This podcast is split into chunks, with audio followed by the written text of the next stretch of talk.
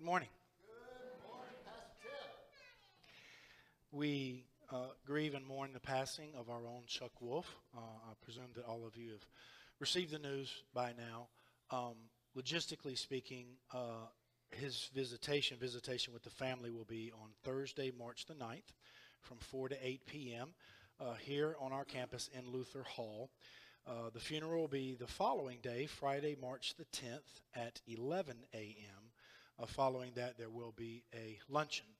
Um, the Bible uh, says that when one member suffers, all suffer together. And when one member is honored, all rejoice together. So, Cindy, we are in this with you. Uh, we will walk with you and love you and accompany you uh, all the days of our lives together. We're glad, glad you're here. Let us pray. Good and gracious God, we thank you for your love. We thank you for your faithfulness. We thank you for your holiness. We thank you for the promise of eternal life, which you testify to over and over in your word. We thank you, Lord, for who you are, who you have created us to be and called us to be. Uh, we thank you that we are not alone in our life's journey, uh, but we have you and most of all, we have you through each other. So we thank you for this body of saints, this family of Christ here in this place. Comfort and console all of us. Thank you for being our rock and our redeemer. All this we pray in Jesus' name. Amen. My sermon today is from the Old Testament, uh, first lesson assigned to this Sunday. Genesis chapter 2, verses 15 through 17, and chapter 3, verses 1 through 7. My sermon title for today is based on chapter 3, uh, verses 5 and 7, where it talks about your eyes will be opened. So, my sermon title for this morning is Eyes Truly Opened. Eyes Truly Opened. During the years I've been preaching since my ordination, I have preached most frequently from the four Gospels uh, that is, Matthew, Mark, Luke, and John. Uh, since they tell the story of Jesus Christ, our Lord and Savior, that comes as no surprise. I suspect that that is also the case for most, if not all, Christian preachers. Other than that, however, I have preached most frequently from the books of Genesis and Acts. I never really thought that much about that. I just thought they had the best stories until one day someone pointed out to me that they were both books of beginnings. Genesis in the Old Testament, narrating the original creation of the world and the human race, and Acts in the New Testament, narrating the beginning of the Christian church after Jesus' crucifixion and resurrection. I think in many ways, many of us, even if subconsciously, are trying to get back to go back in time and space to a simpler time, a more innocent time, home, however it is that we might define that. Genesis, the first book of the Bible, opens majestically. In the beginning, God created the heavens and the earth. The earth was without form and void, and darkness was upon the face of the deep the Spirit of God was moving over the waters. God said, Let there be light. And there was light. And God saw that it was good. There are really two different creation accounts in the opening chapters, purporting to come from two different sources. Uh, the first account of creation from the opening words, that is Genesis 1 1, through chapter 2, verse 4. And the second account from there, chapter 2, verse 4, through the end of chapter 3. There are subtle differences in tone, style, vocabulary, etc. But perhaps the main difference is where humankind falls in the order of creation. You see, in the opening chapter, humankind is created last, after everything else. While in the subsequent chapter, humankind is created first, before, for example, vegetation and animals. Our text this morning, whose details are a little more filled out, comes from the second of those two accounts. This particular text is chosen intentionally for the first Sunday in Lent, and is paired with the gospel narrative of Jesus' temptation in the wilderness by the devil, perhaps for obvious reasons. Jesus is successful in his battle with temptation against the devil, while Adam and Eve fail in their similar battle against the serpent. In an overall sense, then, Jesus is actually reversing the order of the state of creation by conquering what Adam and Eve could not. Our second lesson assigned for today from Paul's letter to the Romans makes it clear.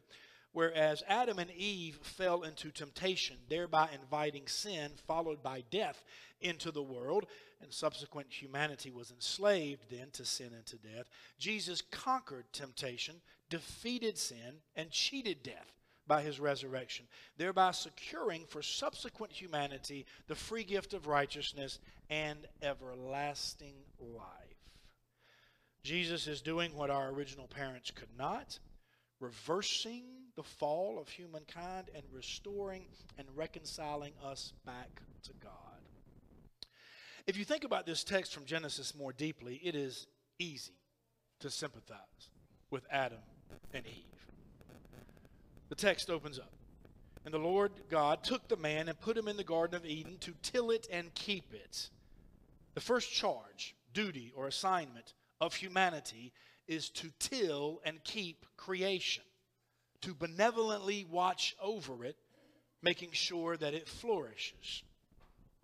The Lord God commanded the man, You may freely eat of every tree in the garden, but of the tree of the knowledge of good and evil you shall not eat, for in the day that you eat of it you shall die.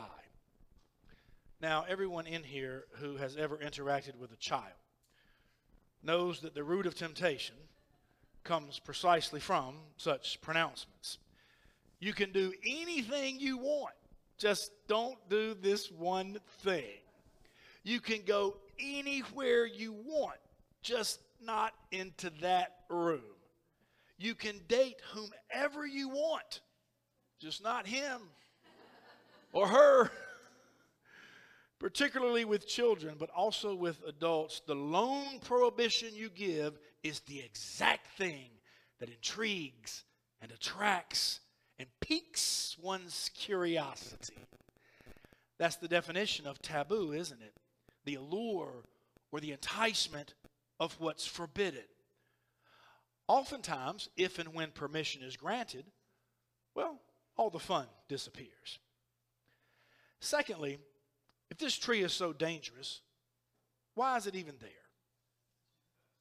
Why does God place it in the garden with Adam in the first place? Couldn't God have just created it some other place? Or at least put some uncrossable barriers surrounding it? I mean, you don't leave the kitchen with a gas stove on and say to a toddler, by the way, when I'm gone, don't you touch that blue flame over there, do you? Thirdly, what makes you think that Adam even understands the penalty of death in the first place? He's just been created. No one else yet exists. He's not even seen so much as a flower die.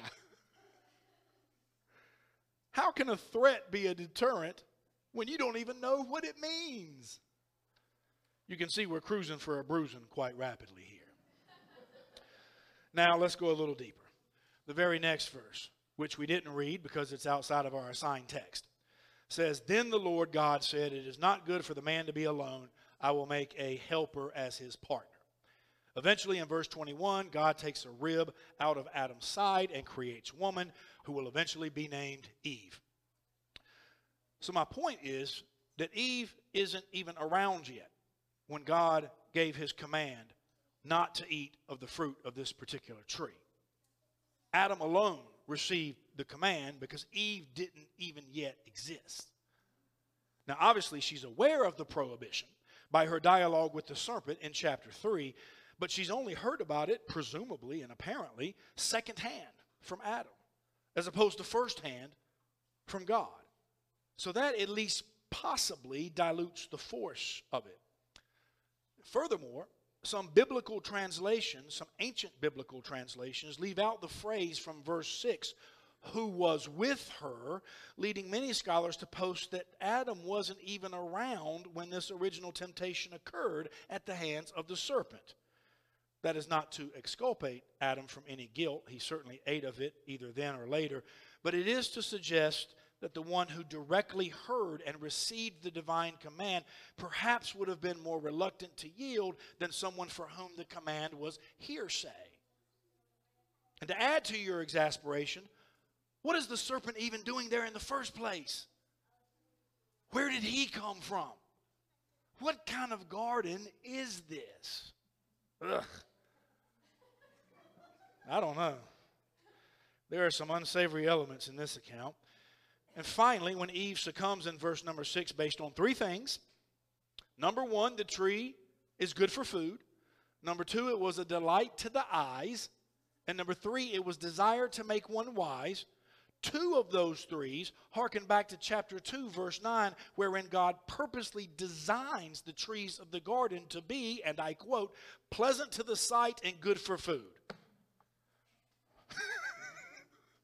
I'm starting to admire Adam and Eve for holding off as long as they did.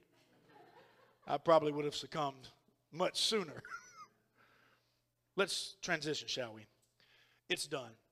The so called fall of humankind wherein sin and death enter the world, follows by one mere chapter, a creation about which the biblical author can write. And God saw everything that he had made, and behold, it was good.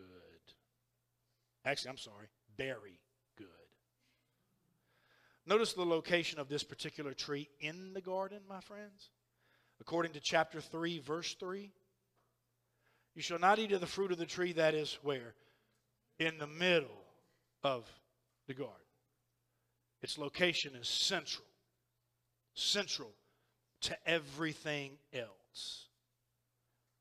That's sad, isn't it? You get the sense that once the middle is messed up, everything else will be messed up.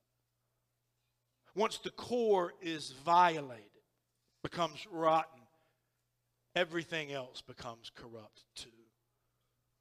Once your soul's relationship to God is severed, it makes sense that the rest of your life would fall apart or become empty.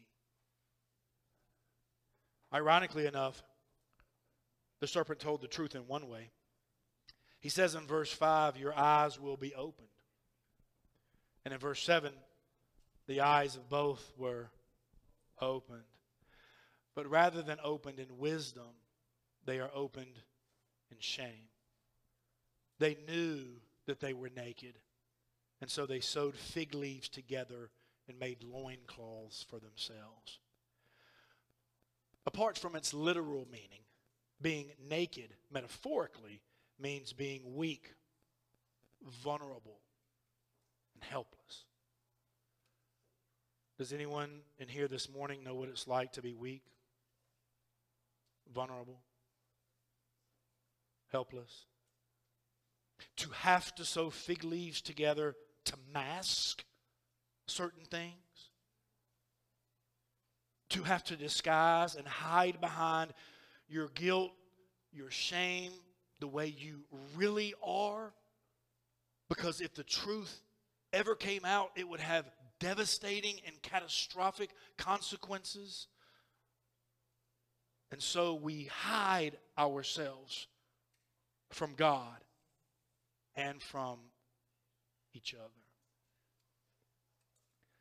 Do you know what I consider the chief irony in this text, my friends? Verse 5 of chapter 3, the middle part of the serpent's temptation. Your eyes will be opened, and you will be like God, knowing good and evil. You will be like God. Some say that's the real heart of the temptation to be like God. The reason that's ironic, chapter 1, verses 26 and 27. Then God said, Let us make humankind in our image according to our likeness. So God created humankind in his image. In the image of God, he created them, male and female, he created them. I want to be like God, yet I'm already created in God's likeness. I want to be God like, and yet I'm already created like God. They are being tempted with something they already possess. They are already, as is, created in the image of God and in His likeness. You know what illustration or metaphor the earliest church fathers used for sin? They said sin was like a dog with a piece of meat in its mouth, running beside a stream of water, who stops and sees its reflection in the water and opens its mouth to acquire the meat it sees in the reflection in the water, thereby dropping the real meat in its possession for a futile attempt at an unreal reflection in the water. Being tempted with something you already possess. How can the devil tempt us with something we already have? How can the serpent tempt us with being someone or something we already are? How can you tempt us with being like God when we're already made in his likeness? That's like offering me a hundred pennies when I've got a dollar bill in my pocket.